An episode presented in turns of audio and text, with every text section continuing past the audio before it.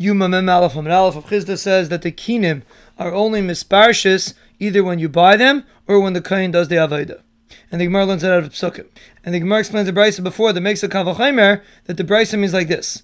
A place where the girl is not Makadish, even at the time that you buy them or the time that you do the Avaidah. The shame is Makadish at the time that you buy it or the time that you do the Avaidah. A place where the girl is Makadish, not at the time of Lakicha and not at the time of asiya. For sure the shame should be Makadish at the time of Lakicha and the time of asiya. And that's what the Brayso brings a pasuk to tell you that only the girl is Makadish and not the shame. The Gemara brings a raya from the Brayso that says that if a person is B'tamei the Mikdash when he's an Ani, and he was mafresh mois for his kan, then he became wealthy, and then he said this should be for the Chatas, this should be for the Ayla, so he can add on to the money of Chatas and bring you carbon Chatas, but he can't add on to the money of Ayla. But the Gemara asks, how could he be kevea the money? It's not the time of Lakicha, it's not the time of Asiya. But the Gemara says the Brayso itself is shver, because Abelazar says the name of Abaye that a person that's b'tam and Mikdash when he's an Asher and he brings a karbanani, he's not Yaitzah. So if he's not Yaitzah, he can't be kevea karbanani either. So obviously we have to explain the Brayso that he was kevea the money when he was poor. So you could also explain the Brayso that he was kevea the money at the time of Afrasha. And according to Avchag on the name of Abaye that says that an Asher that brings a karbanani is Yaitzah, so he explains the Brayso that he was mefarish at the time of Lakicha. And the Gemara explains if it was the time of Lakicha, so how could he add on money? He obviously can't be paid it because there's no pinion by a knife. So the Gemara says we're talking about that he bought one bird. If he bought an Ayla, so then the rest of the money is Chatas and he could be meisiv on it. And if he bought a Chatas, then he's not allowed to be meisiv on the remainder of the money because it's Ayla money. And the Chatas goes Lamisa. The Gemara is a Kashya and Brayso that says that a Mitzayer Ani that brings a carbon Asher is Yaitzah, but an Asher that brings a carbon Ani is not Yaitzah. So it's a Kashya and Chaga, the name of Aishiya. The Gemara says that a special Xerasakasa that says Zais, that he's not Yaitzah. And the reason why an Ani that brings a carbon Asher is Yaitzah because it says Tairas. The Mishnah says you tie a red string around the head of the Sar Mishtaleach and you stand it by the gate where you're going to send it out.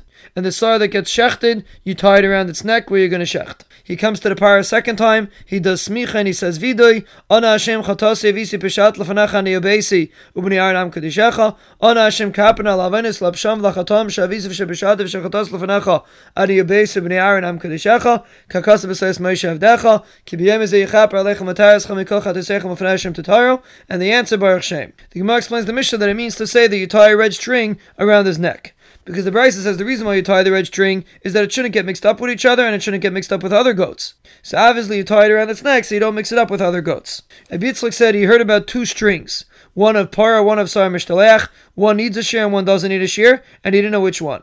Abaye explains the one from the sar mishtaleach that you have to divide needs a shear, and the one from the para that you don't have to divide doesn't need a shear. The Gemara asks the one from the para has to be heavy. The Gemara answers to machlekes tanaim. Rav Chanan says the name of Rav the eight sars and the shintelas that got burned up by the flame is kosher. And even though the Brayso seems to say not like that, it depends what kind of flame it is. If it's a high flame, it's not good, and if it's a low flame, it's good.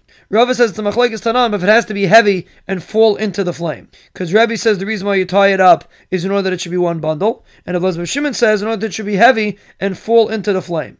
So you see how Elazar Shimon holds it has to be heavy.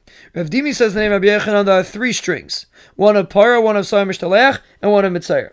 One is ten zuz, one is two slam, and one is a shekel. And he couldn't explain which one. Ravin says the name of Abaye's son, a parah is ten zuz, a sar mishtaleach is two slam, and the mitzair is a shekel. Abaye says the machlek is a shimon chalafta and the rabbanon by parah. One says ten zuz, and one says a shekel. Rav Yirmiyah disagrees and says they don't disagree by parah, they disagree by sar mishtaleach.